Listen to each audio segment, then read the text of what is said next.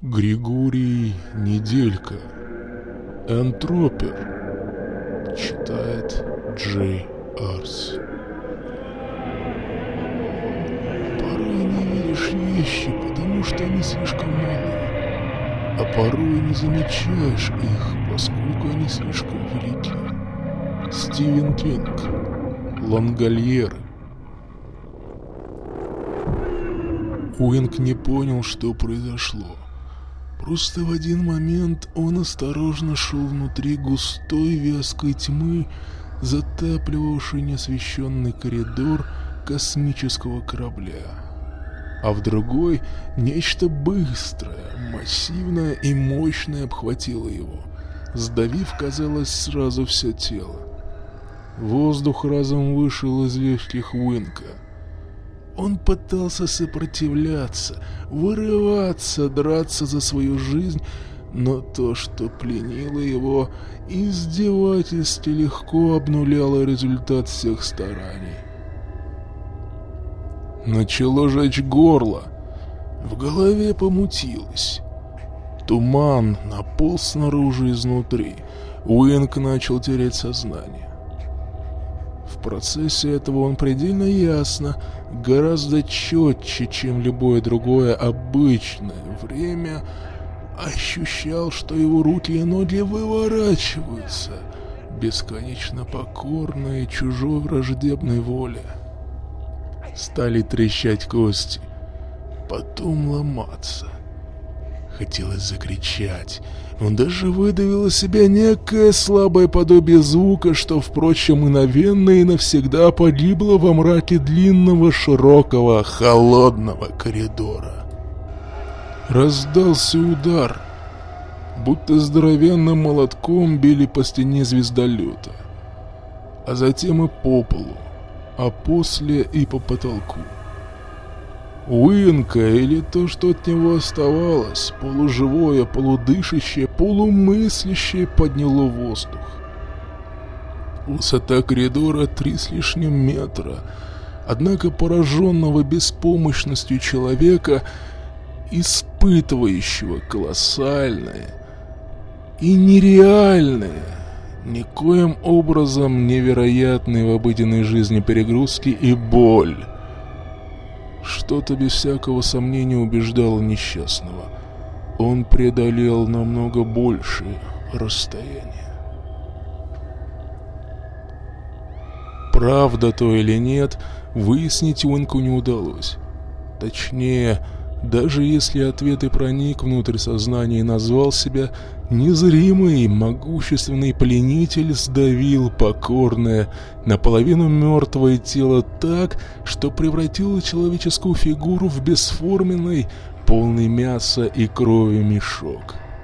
Кровь потекла струйками и закапала на идеально ровный, поделенный на сегменты пол космического корабля. Далее последовала полная неподвижность. Через несколько секунд глухой удар о пол. Массивная смертельная угроза почти беззвучно покинула этот отсек корабля, и сцена события пустела. Ни звука, ни движения. Лишь плотная тьма, всепоглощающая и безразличная. Ботинки Гроснера, высокие на толстой подошве с механическими заклепками и шнуровкой, ступали по самоочищающемуся титану сектора H7. Двухметровый брюнет с короткой стрижкой и мощными плечами водил из стороны в сторону самоподряжающимися от среды фонариком, надежде с его помощью развеять окружающий мрак и тайну, что пряталась в черном чреве. Слева от Гроснера вышагивал среднего роста блондин, засчесанный наверх челкой, значительно сдобренный гелем. Рука бортмеханика Маккинона держала фонарик чуть меньшего размера, который хоть и светил не столь ярко, обладал функцией автоматического регулирования луча. По правую от Гроснера руку вышагивала доктор Вишницкая. Совсем невысокая женщина с большими голубыми глазами, но предпочитавшая зеленые линзы, с объемной высокой грудью, крутыми бедрами и удивительно изящными руками. В распоряжении врача не было источника света. Зато и достались две миниатюрных, легких с, с малой зарядкой энергера. Старпома и бортмеханика обойма энергеров в два раза превосходила такую вместительность, поэтому шансы в целом уравнивались. Гроснар ступал по непонятно как и откуда здесь взявшемуся стеклу. При каждом новом похрустывании Старпом непроизвольно морщился. Зря мы согласились, чтобы тот отправился в Инг. В полголоса, давила тишину и неизвестностью темнота коридора, проговорил Маккинон. Он капитан. Просто и тоже сохраняя определенную таинственность в голосе, ответил Грозно. Ну и что, без него нам... Гроснер не дослушал, резко повернул голову и недовольно бросил. «Хватит! Может, с ним все в порядке, мы зря волнуемся». «Тогда почему он не входил на связь?»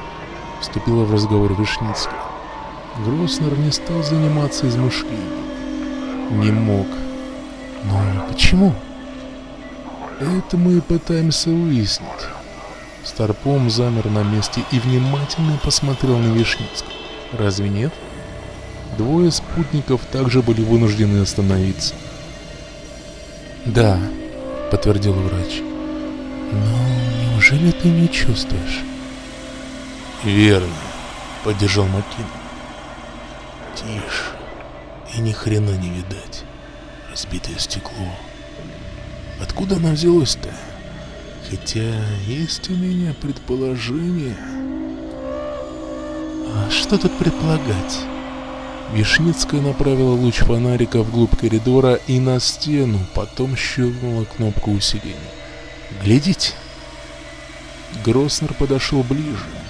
На ходу, не сдержавшись, пнул осточертевшие осколки. Старпом поднял фонарик и посветил туда же, куда Вишницкая. «Отлично!» И выдохнул. И выплюнул он, после чего прибавил пару подходящих случаев выражений. Лампа разбита. Действительно, шагов через 25-30 от них начинался участок коридора, где все, все без исключения лампы оказались уничтожены, будто бы взорваны изнутри. Стильные, надежные и яркие светильники в сверхпрочном прозрачном корпусе и не менее крепкие вечные лампочки теперь превратились в ворох осколков под ногами. Это снег из стекла 24 века. «Но там, сзади, осветительные приборы целы», — указала Вишницкая. «Верно», — Макинон кивнул. Значит, что бы тут ни случилось, это случилось в дальней части H7. Но почему мы ничего не слышали? Гроснер усмехнулся. Дорогой доктор, а вы вообще имеете представление, что произошло? Увы, нет. В том-то и дело. Если причина обыденна, мы, скорее всего, отыщем ее. Если же нет, все трое некоторое время помолчали. «Хочешь сказать?» — заговорила наконец Вишницкая. «Суть кроется не в системных неполадках корабля и не в прописанных возможных сторонних факторах». «Ничего я не хочу сказать». Чуть импульсивнее, чем следовало, отозвался грустно. «Хочу только понять, куда делся Уинг?» Тут раздался голос Маккинона. Пока коллеги рассуждали, он прошел дальше и повернул за угол. А там... «Да идите же сюда!» Ни Старпому, ни врачу не понравилось, каким голосом звал бортмеханик. Заволнованные, они ускорили шаг. Миновав прямой участок коридора, свернули направо и едва не натолкнулись на Маккинона. «Ну?» — начал быстро Грозно. И тут же замок. Страх проник под их кожу, заставив непроизвольно сжаться изнутри. Гроснер сглотнул. Рука Матина, нажимавшая пистолет, задрожала. Вишницкую вырвала. Весь видимый участок коридора, насколько хватало глаз, усеивали разбитые стекла, кое-где лежавшие почти что кучами. Ноли поблескивали красным цветом крови. А причину такого блеска размазала по полу и правой стене. Кровавые пятна, уже засохшие, угодили и на потолок. И вокруг валялись ошметки мяса, обломки скелета, куски мозговой массы. Матинон отвернулся, сдерживая рвотный позыв. Гроснер протянул вишницкий платок и приобнял врача за плечи. Что ж, Уинка мы, кажется, нашли. Неестественно тихо произнес он. Полчаса спустя они сидели в комнате отдыха и отпаивались кто чем. Вишницкая чаем с коньяком, Маккинон водкой, Гроснер темным пивом. Что с ним сделалось?» Дрожащим голосом нарушила застоявшую тишину Вишницкая. «Или сделали», — внес возможную поправку Макинон. «Да, кто или что способно на такое? И главное, зачем?» Гроснер пожал плечами и одним глотком допил пиво. «Не знаю». — сказал он после. «Но, боюсь, придется это выяснить, если, конечно, не хотим закончить так же». «Но ведь никаких следов!» — воскликнул Маккинон. Постарался успокоиться и продолжил уже на нормальной громкости. Камеры не засекли ничего подозрительного, ни действий, ни шумов, словно бы Словно бы все случилось само собой, без помощи извне. Закончил за него грустно. Или виновник куда-то исчез? Выдвинула версию Вишницкая. Все обернулись к ней, ожидая продолжения, и оно последовало. Помните историю с «Зенитом-9»? Маккинон и Гроснер одновременно кивнули. Он пропал без вести. — сказал Гроснер. «Внезапно», — добавил Маккинон. И это при том, что находился в секторе, круглосуточно контролируемым следящей аппаратурой. «Да», — подтвердил Гроснер, — «в секторе Земной Конфедерации». «А, а еще Стрела-2», — вспомнила Вишницкая. «С ней произошло то же самое.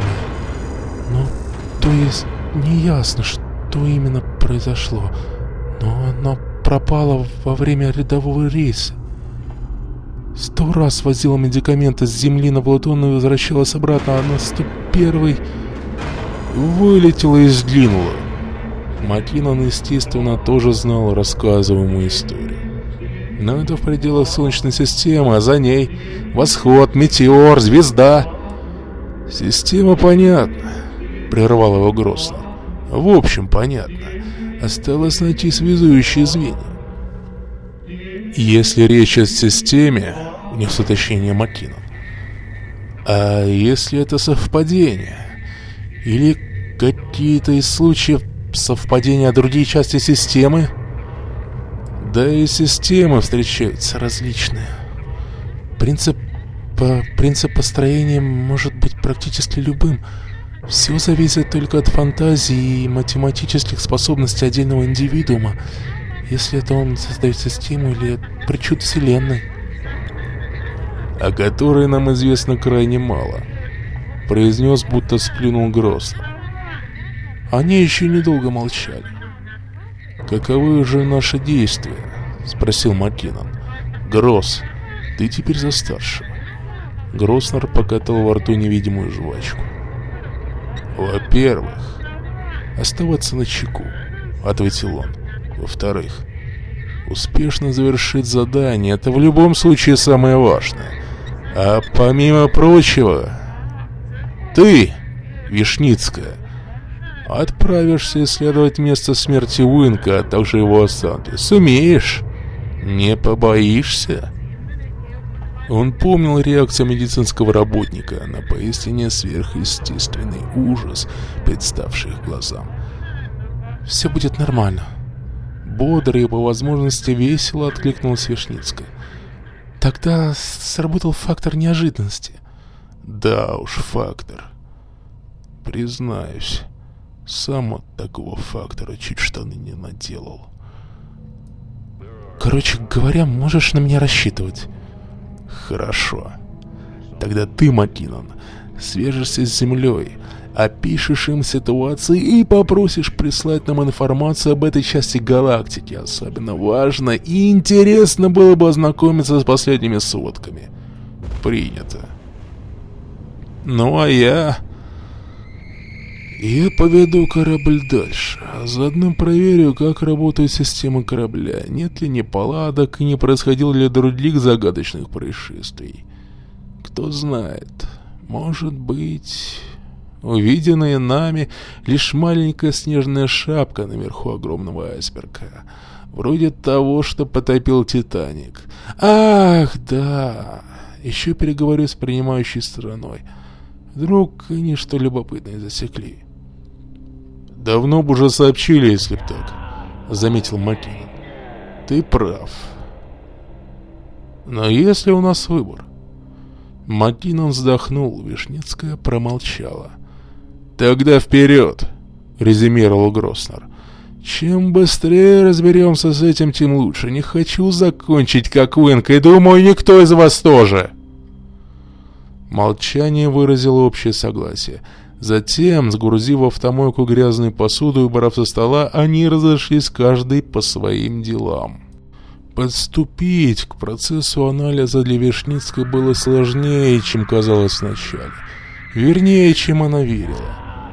Врач убеждала себя, что первичная реакция – прямое следствие неожиданной и шокирующей информации, но на деле все выглядело гораздо хуже. Какими бы пугающими, внезапными не были сведения, если ты профессионал такого уровня, тебя не может, не должно остановить ничто. Значит... Значит, объяснение, на первый взгляд, необъяснимой трагедии прячется в местах гораздо более темных и труднее представимых, чем способна вообразить молодая доктор. И все-таки годы учебы, практики и работы дали себе знать. Помогли. Авточистку здесь они отключили еще до того, как уйти. Не тронули лишь вентиляцию, ибо запах стоял приотвратный. Он-то сразу и привлек внимание Вишницкой. Запах едва-едва выветривался, несмотря на совершенную последней модели систему вентиляции – Запах был инородный, в чем-чем, а в этом Вишницкая не сомневалась. Нацепив легкую металлическую автомаску, Вишницкая присела.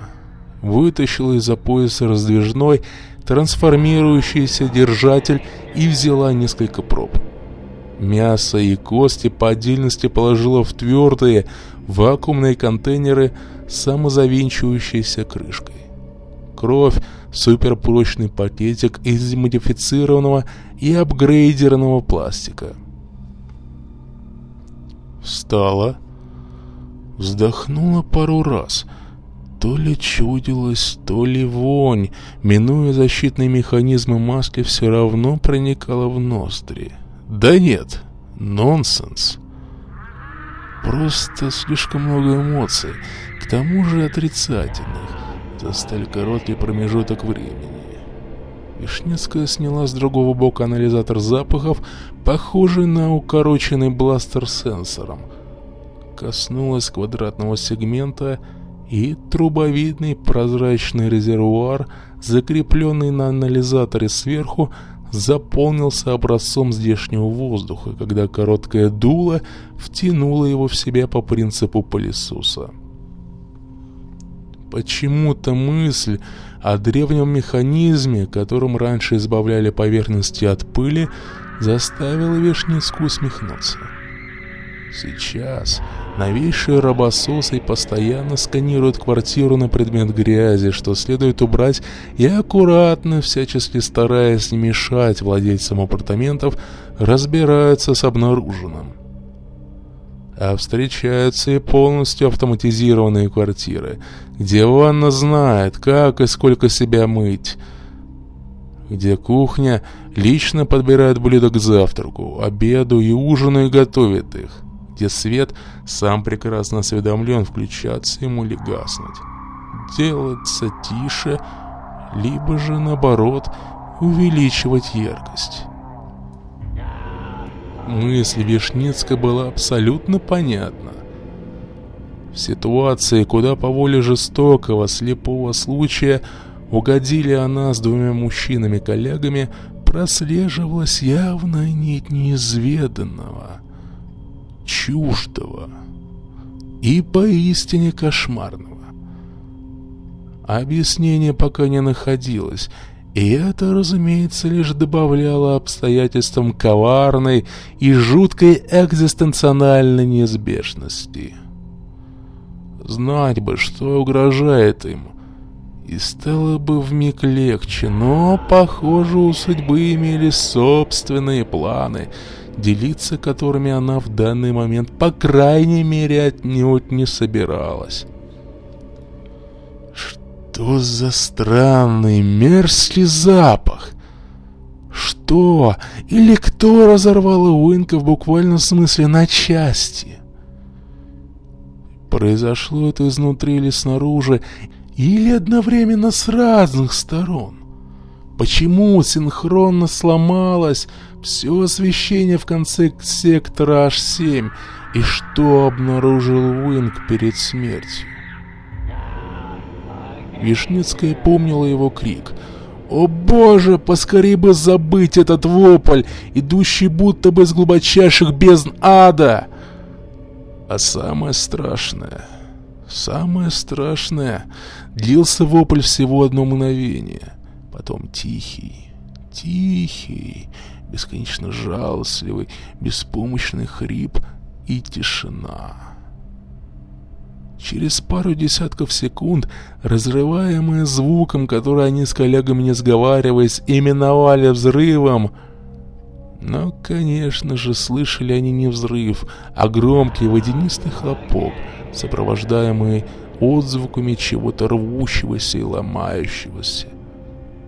Стоило на секунду представить, что описанные спецэффекты сопровождают смерть раздираемого на куски неведомой волей живого существа. Живого, мыслящего существа, человека разумного. Как мгновенно опять накатывала тошнота. Гоня прочь навязчивые, безжалостные мысли, Вишницкая закончила сбор образцов и, не глядя ткнув сенсор ручного запуска системы очистки, поспешила в сектор Ай-2, где располагалась лаборатория. Откалибровав курс лученосца-1, Гроснер зарылся в бесчисленные папки, информационные таблицы и панели управления звездолета. Он копался в них уже битых три часа и не обнаружил ничего. Кроме того, его волновало, почему не приходит со счетами Макина на Вишницкое. Он надеялся, что причина с одной стороны достаточно веская, а с другой абсолютно безвредная.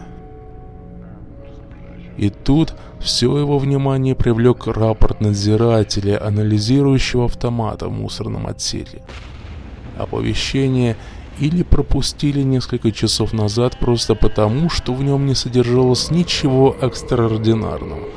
Обычный очередной отчет о работе рядовой части корабельной системы. Чертовски смущал, правда, несомненный факт. Судя по отчету, Мусоросборник как минимум один раз открывался-закрывался, в то время как ни Уинг, ни Гроснер не отдавали соответствующего приказа. Гроснер быстро вызвал на экран изображение мусорного отделения. Постучал по сенсорным клавишам, прибавил освещение в отсеке яркости на мониторе. А затем, двигая рукой по сенсочувствительной панели, принялся осматривать мусорку метр за метром и еще внимательнее. Концу этого процесса вопросов прибавилось. Гроснер не отключая изображение мусоросборника, откинулся на пневмокресло и постарался понять, как, каким, мать его, образом что-то здоровенное могло само проникнуть внутрь корабля. Открыть люк, влезть, закрыть люк и исчезнуть. Гроснер проверял показания приборов — хотя фоторегистратор, так же как и звукосниматель, не сосвидетельствовал ничего. Системы движения, что называется, в один голос твердили. Четырех-пятиметровое нечто внушительных же ширины и объема залезло в корабль, чтобы потом пропасть. Просто испариться. Гроснер матернулся, Приопустил голову, закрыл глаза, протер пальцами веки. В этот миг дверь в рубку разъехалась на сегменты, впуская Вишницкую и Макинона. Выдохнув, Гроснер открыл глаза, отнял пальцы от головы и постарался нацепить на лицо приличествующее рангу спокойное выражение. Удалось с великим трудом. Вслед за чем повернулся к коллегам. «Ну как?» Они молчали. Тогда Вишницкая легонько пихнула локоточком Макинона в бок. «Ты начинай». Гроснер вопросительно приподнял бровь. Он был внутренне готов к любым известиям. По крайней мере, ему так казалось. Набрав грудь воздуха, Макинон начал. «Ну, я переговорил с диспетчерами». Первые переключили меня на вторых, вторые на третьих. С теми я долго общался и уж думал впустую, когда догадался запросить данные полета грузовых звездолетов, чей маршрут проходил целиком через этот сектор. Э, в общем, вот. Макинон протянул распечатку, что-то выдержал за спиной. Гроснеру хватило единственного взгляда, чтобы все понять. Что? «Что меня разорвало?» — потрясенно вымолвил Старпом. «Не желай, сбудется!» — нервно пошутил Маклинон и неестественно хохотнул. «Три рейса за три месяца пропали без вести!» Подошла Вишницкая. «Я проглядела сводки, пока мы шли сюда. Смотрите, все три рейса корабли отлетали десять лет назад — а после ни одного похожего случая. Вернее, не отлетали. Автоматически поправил Гроснер. Его лицо приобрело смесь сардонического и взволнованного выражения. Пошевелив мозгами, но так и не придя к каким-либо конкретным выводам, он изложил Вишницкой с Маккиноном то, что узнал сам. Начинает вырисовываться картина. Тише, чем общался обычно, проговорил Маккинон. И эта картина мне совсем не нравится. Гроснер покачал головой. Настала очередь Вишницкой. Это еще не все. Звучит обнадеживающе. Отреагировал Гроснер. Ну, я рассказала Маккинону по дороге. Очень кратко, уточнил механик. Боюсь, я не все понял. Тогда тем более вам стоит пойти со мной. И не дожидаясь реакции мужчин, Вишницкая повернулась и направилась к выходу из рубки.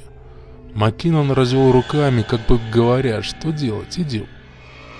Гроснер поднялся с кресла, они двинулись вслед за красивой миниатюрной фигуркой бортового медика.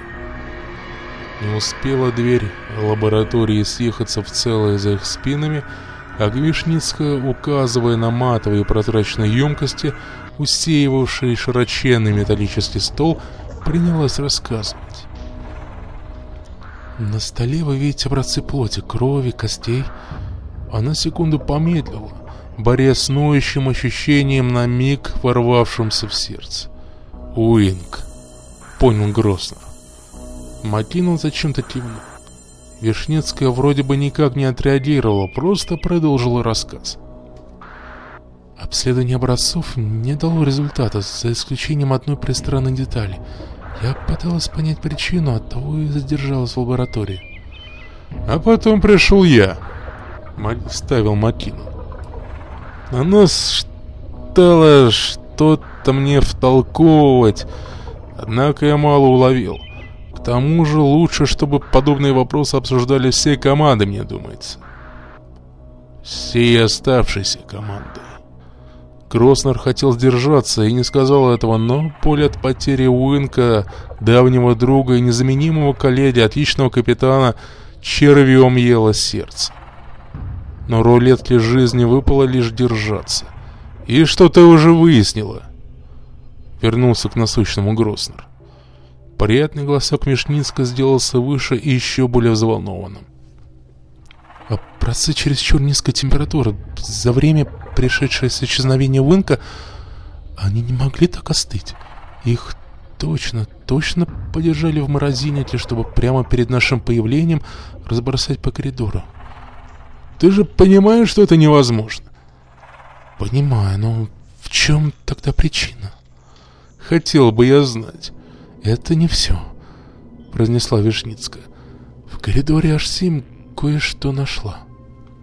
Она надела на одну руку защитную перчатку, взяла с лабораторного стола небольшую пробирку и, протянув к мужчинам, не сильно повертела из стороны в сторону.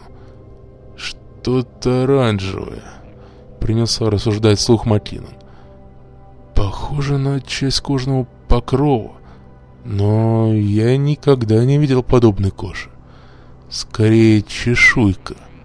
Присоединился к измышлениям Гроссner. «Вы оба почти правы», — резюмировала Вишницкая. «Это удивительным образом напоминает покров какого-нибудь земного паразита, вроде ленточного червя, только сухой, без слизи». У Макинона и Гроснера глаза полезли на лоб. «Значит, к нам через мусорный отсек забрался здоровенный незримый паразит? До конца не веря в то, что говорит, принялся озвучивать Гроснер. И этот гад неведомо каким образом убил Уинка. А теперь...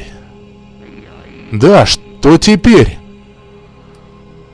Боюсь, он не совсем невидим. Маккинон кивнул на пробирку с пробой кожи. Да. Ну что теперь-то? Дрожать каждую секунду от страха, что на тебя могут напасть? Или искать неведомого? Кого? Неведомо как.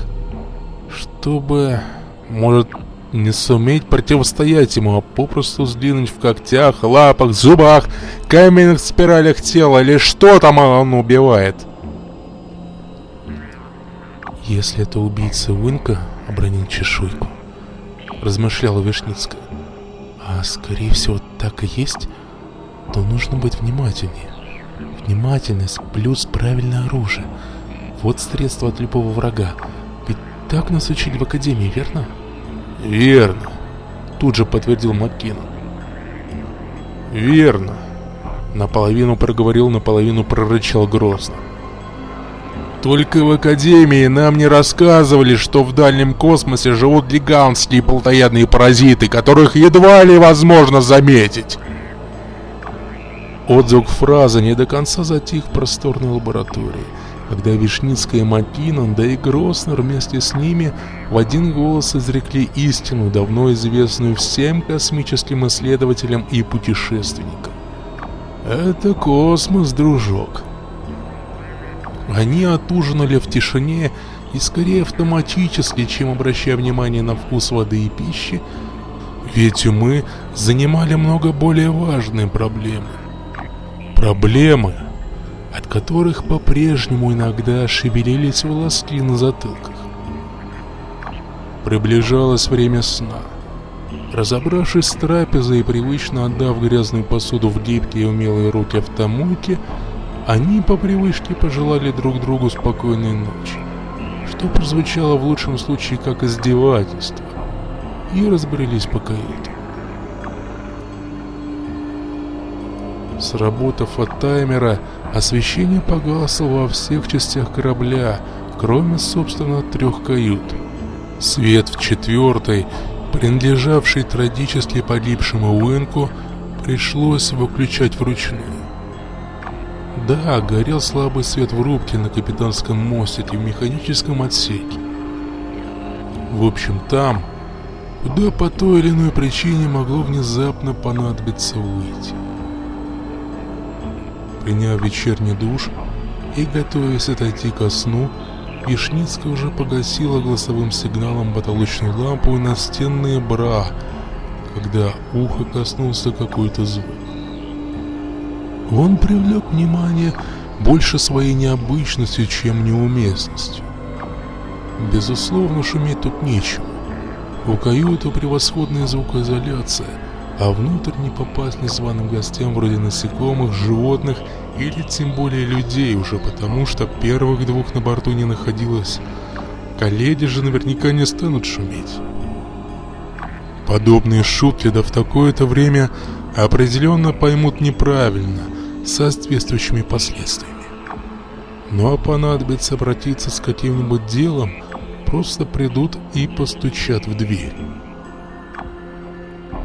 Воображение тотчас разыгралось, рисуя картины одна другой фантастичнее и страшнее. На ум моментально пришло воспоминание о неизмеримо кошмарной, жутчайшей кончине Уинка. Тошнота, казалось бы, поборенная, опять начала подниматься из низа живота к горлу. Вишницкая стала ровно, сделала полдесятка глубоких, медленных вдохов-выдохов. Помогло не слишком, но она хотя бы поборола неконтролируемый страх. Неконтролируемый и, конечно же, беспричинно, ведь в каюте никого. Кто сюда проникнет, да и зачем? Ответ всплыл в сознании чуть ли не раньше, чем был задан вопрос. Громадное, невидимое существо или что это? Заползшее в корабль через мусорный отсек. А если оно способно пробраться и сюда? Если не запечатлели камеры слежения, Вишневска с Гроснером и Маккиноном очень внимательно посмотрели запись. И, надо думать, его ничуть не обеспокоили запирающие и защитные системы сигнализация.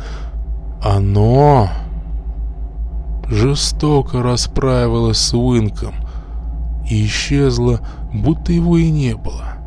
Где оно теперь? Чего ждет? Или ищет? Внезапная атака страха перешла в новую фазу. Заколотило тело, будто Вишницкая стояла голая посреди ледников. Врач порывисто села на кровать, обняла себя руками, стала растирать плечи, бока, ляжки и бедра. Металлический звук, раздавшийся сверху, заставил ее скинуть голову. «Там!» Минуло около минуты, а может больше. Звук не повторялся. «Да, черт возьми!»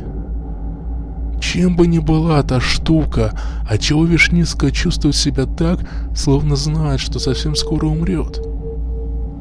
Неестественное состояние и к тому же нелепая для опытного космонавта.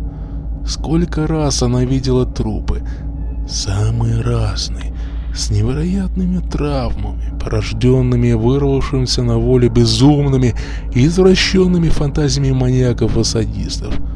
Но нет. Тут... Тут что-то иное. Качественно иное. Судорожно сглотнув, она пересела правее, инстинктивно дальше от вентиляции, откуда донесся непонятный звук. Если не стоит забывать, и об этом варианте он действительно раздавался. «Надо заснуть», — сказала себе Вишницкая. «Лучшее средство от психоза — сон». Дрожь потихоньку отступала. Медик неторопливо завалилась на бок — забралась под прохладное одеяло, натянула его до носа, закрыла глаза, готовясь отпустить страхи и забыться исцеляющим сном. Когда что-то стремительно, неуловимо рванулось сверху, больно ударило по лицу, а затем, исторгнув сильнейшую вспышку холода, заставило испытать сокрушительный приступ боли, что охватил всю стройную миниатюрную фигуру разом. После чего наступила тишина. Ненадолго. Впрочем, поскольку в холодной тиши завертелось, задвигалось незримое нечто, постоянно касающееся неподвижного тела молодой женщины. Маккинон даже не сменил пижаму на рабочую одежду.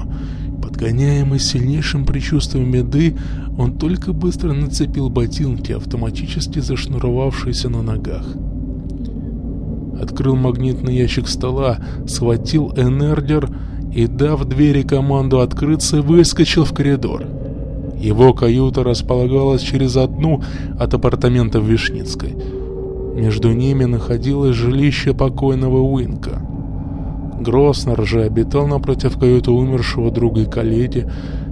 Наверняка Старпом тоже все слышал. Оказалось, что Мартинон прав.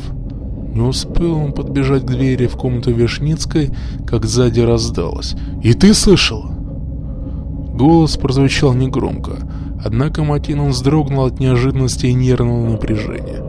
Справившись с собой, бортмеханик обернулся и коротко кивнул. Лучше вести себя тихо. Гроснер указал пальцем направо и переместился в эту сторону, держа Энердер наготове. Маккинон кивком дал понять, что задача ясна. Он постучит, если Вишницкая не, отоза... не отзовется, откроет дверь запасным Е-ключом и они с Гроснером бегут внутрь. Сначала механик, потом Старпом. Маккинон встал напротив двери, дал себе пару секунд, чтобы собраться с волей и силами. Все же он догадывался, какого порядка сюрприз может ждать их там.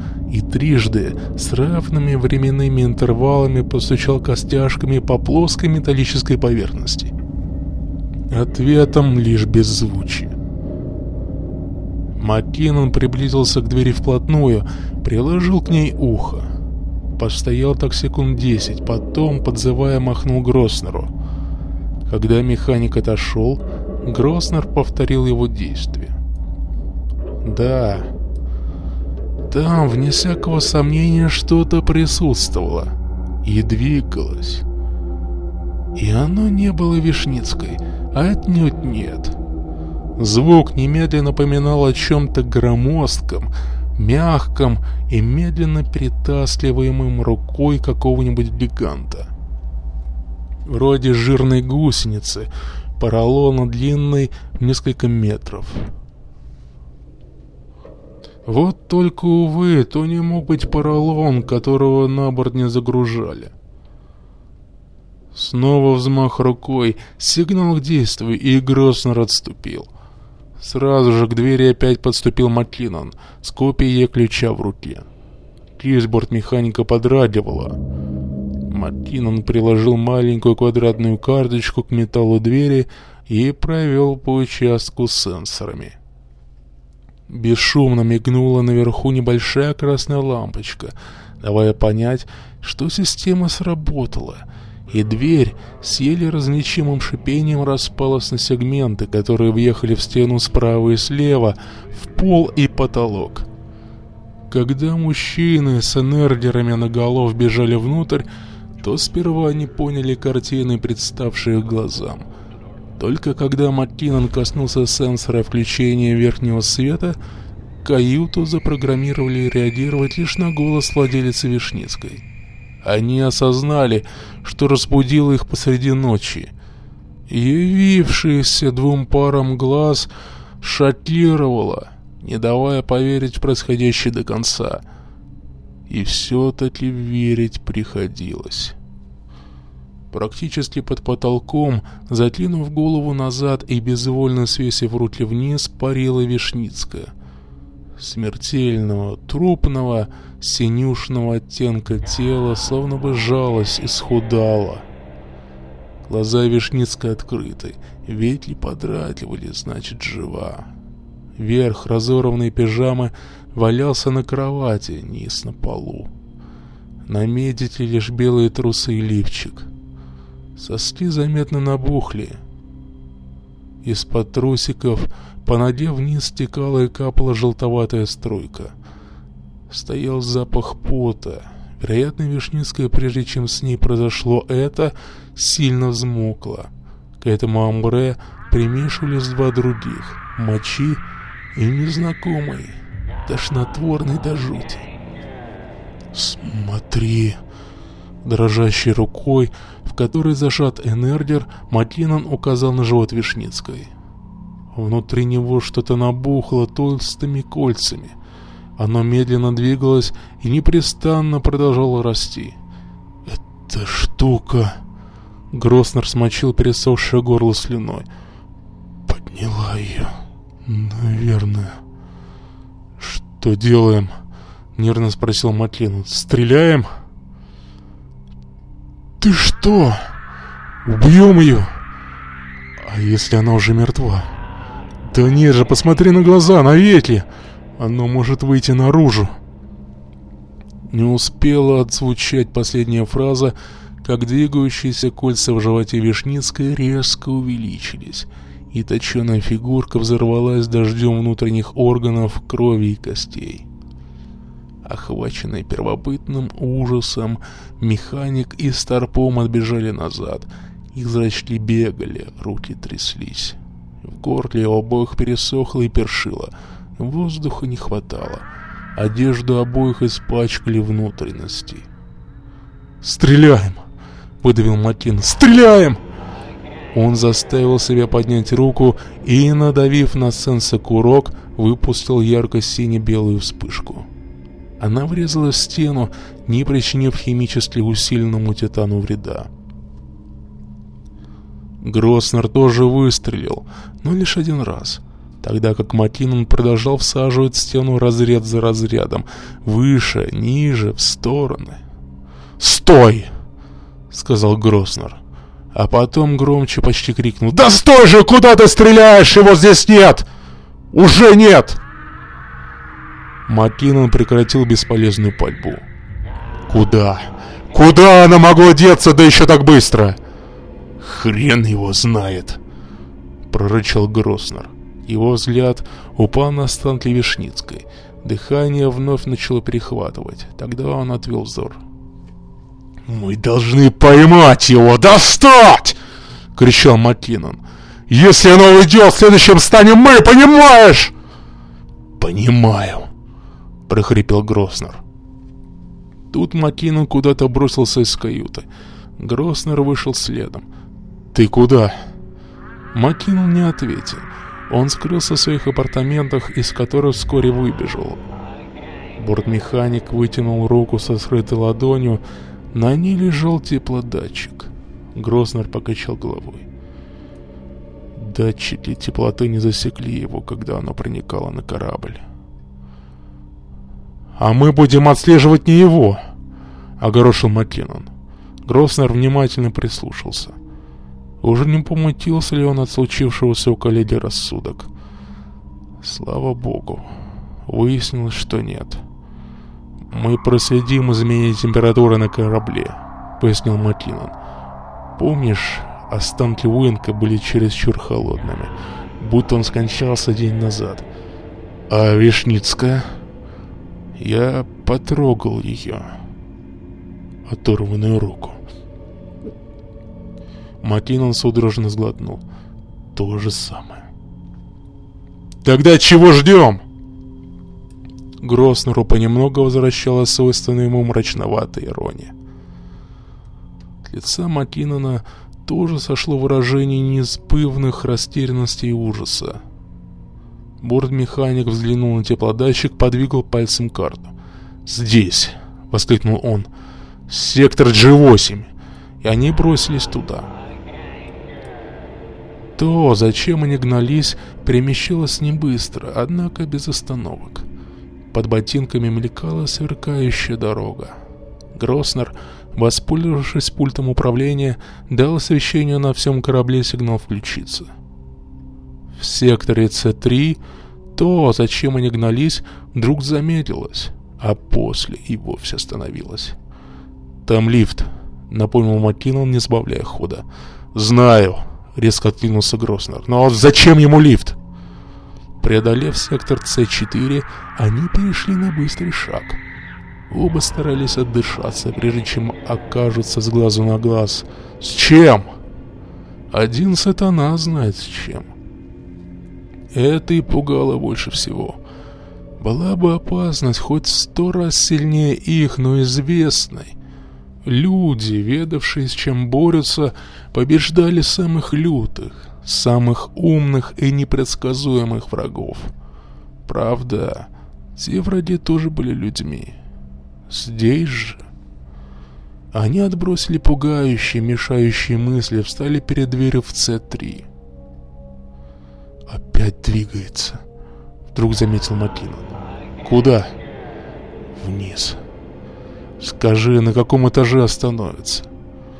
Прошло с полминуты. За это время Гроснер успел открыть своим набором ключей дверь, и они с Маккиноном вошли внутрь. Механик не отрывал взгляда от экрана теплодатчика.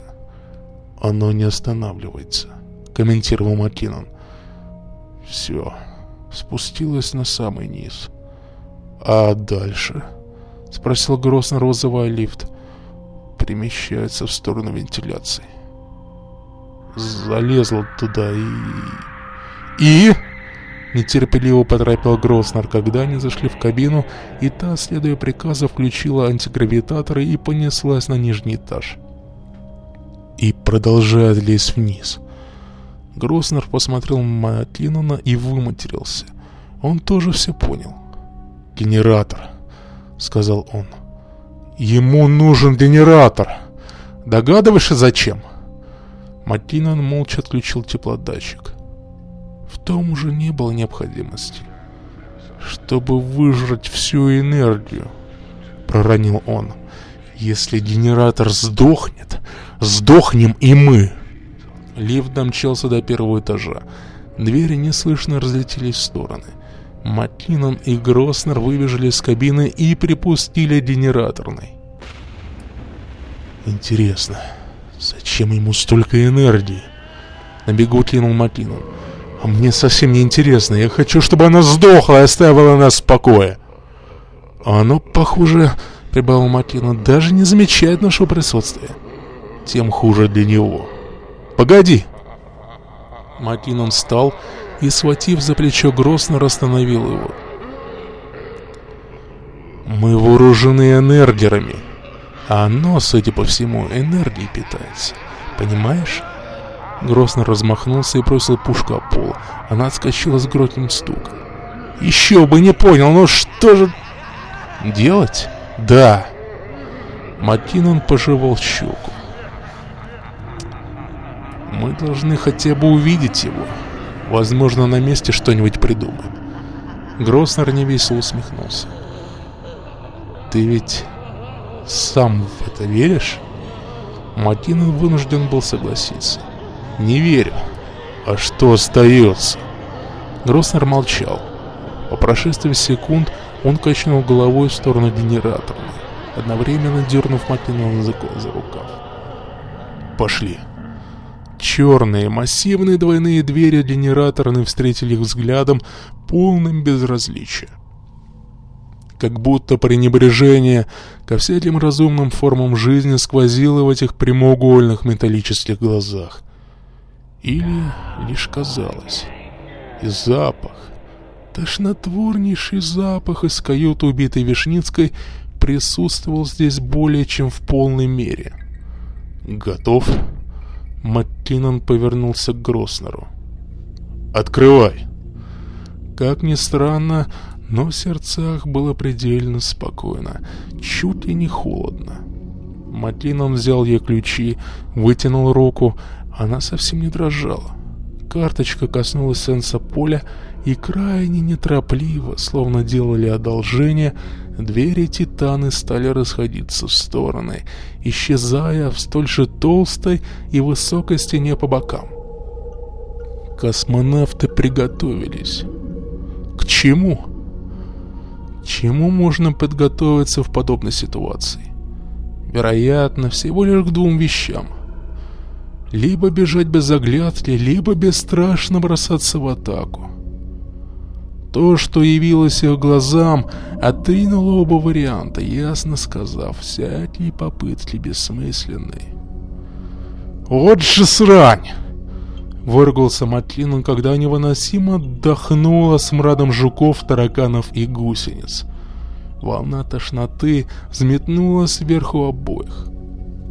Рука Маккинона задрожала, потянулась вниз, обхватила рукоятку насколько бесполезного, настолько и опасного в этой ситуации Энергера. Грознер просто стоял. Стоял и молча взирал на кошмар, от которого их с механиком отделяли считанные метры. Прямо перед мужчинами раздалась ширь и ввысь ржавого цвета махина генератора с его множественными выступами и заострениями, с его ответвлениями из металла, с его проводами толще и тоньше, а генератору, обняв его нерушимой хваткой вытянутого членистого тела, присосался пятиметровый паразит омерзительно оранжевого оттенка — полупрозрачный, просвечивающий приборами и мониторами, усеивавшими стену напротив входа. Сухое, жирное тело медленно-медленно двигалось туда-сюда, при этом не сходя с места, и тем самым напоминало гигантского удава-людоеда из мифов и легенд античных землян. Бугры наверху невыразимо отвратительного существа выглядели искусственно сделанными. Беззубый рот с разверстой бездонной глоткой на безглазой безносой голове вцепился в шапку генератора. Непрекращающиеся сполохи электричества. Мини-молнии бегали по губам космического урода, не доставляя ему никакого дискомфорта наоборот. Он, видимо, получал удовольствие и не только. Гроснер, он... он растет и проявляется. Гроснер и сам заметил. Несомненно, чем больше энергии потреблял паразит, тем больше становилось и менее просвечивало его тело. С каждой новой выпитой порцией электричества – он делался реальнее. Матинан отошел на шаг назад. «Гроснер!» Но Старпом просто стоял и пялился на обретающую плоть и кровь действительность фигуру. Маккинон, не до конца отдавая отчета в собственных действиях, поднял Энердер и выстрелил твари в морду. Да, это ничего не дало, разве только паразит стал проявляться еще чуть быстрее. Лампочки в генераторной лихорадочно замигали.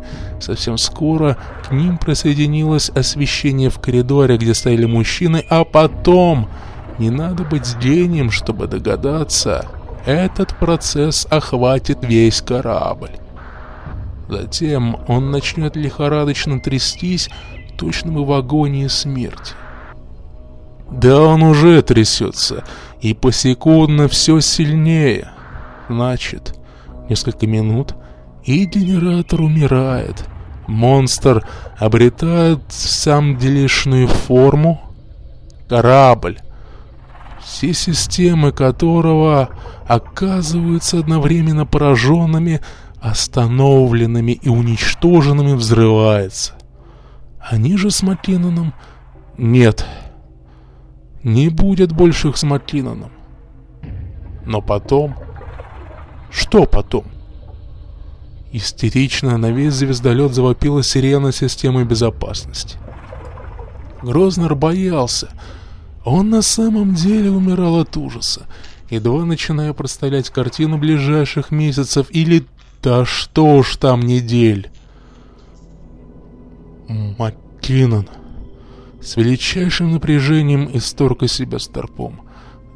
Да и Энердер.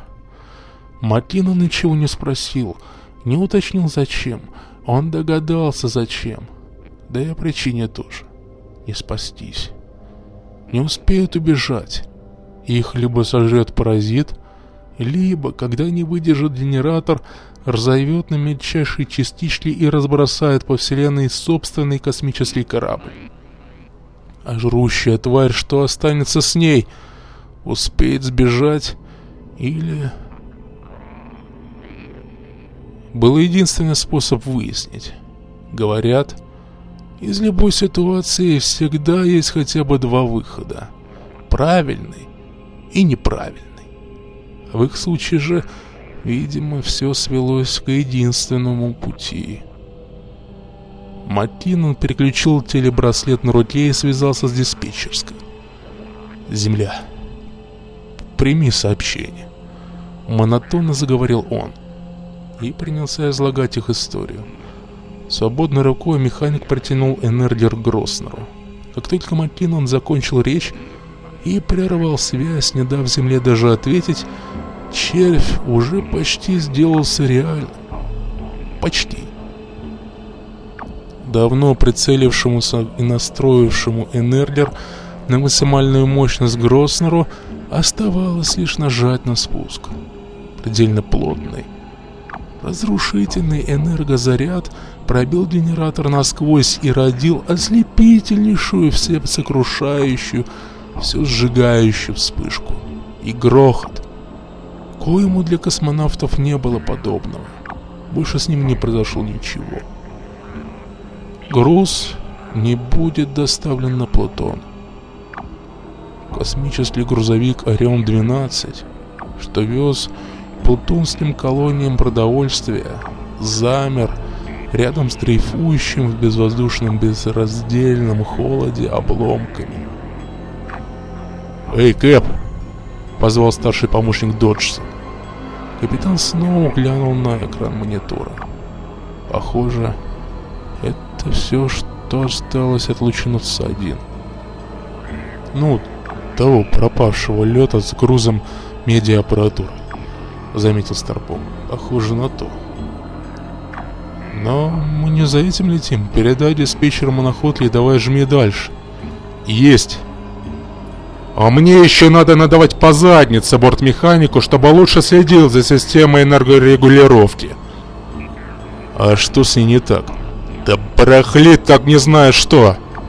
Энергия уходит словно сквозь пальцы. Немного, и придется жертвовать какими-то систем, чтобы долететь. А там уже заправимся. Доджсон согласно кивнул.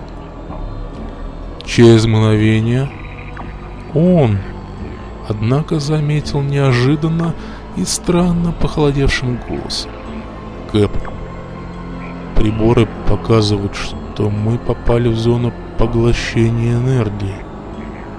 Снова опешило такой новостью. Точнее. Точнее, мы будто бы находимся внутри черной дыры. Нет здесь никакой дыры. Знаю только... Старпом не договорил. Их с капитану внимание целиком привлекло то, что отображалось на самом правом из обзорных экранов. Доджсон отцентрировал картинку и настроил так, чтобы все было видно объект на значительном отдалении. Принялся докладывать Доджсон, имея в виду галактическое тело, заинтересовавшее их. Похоже на планету. «Что ты несешь?» спылил Сноу. Нет. И никогда не было там планеты. Сколько помню, в этом квадрате находится звезда КФД-24В.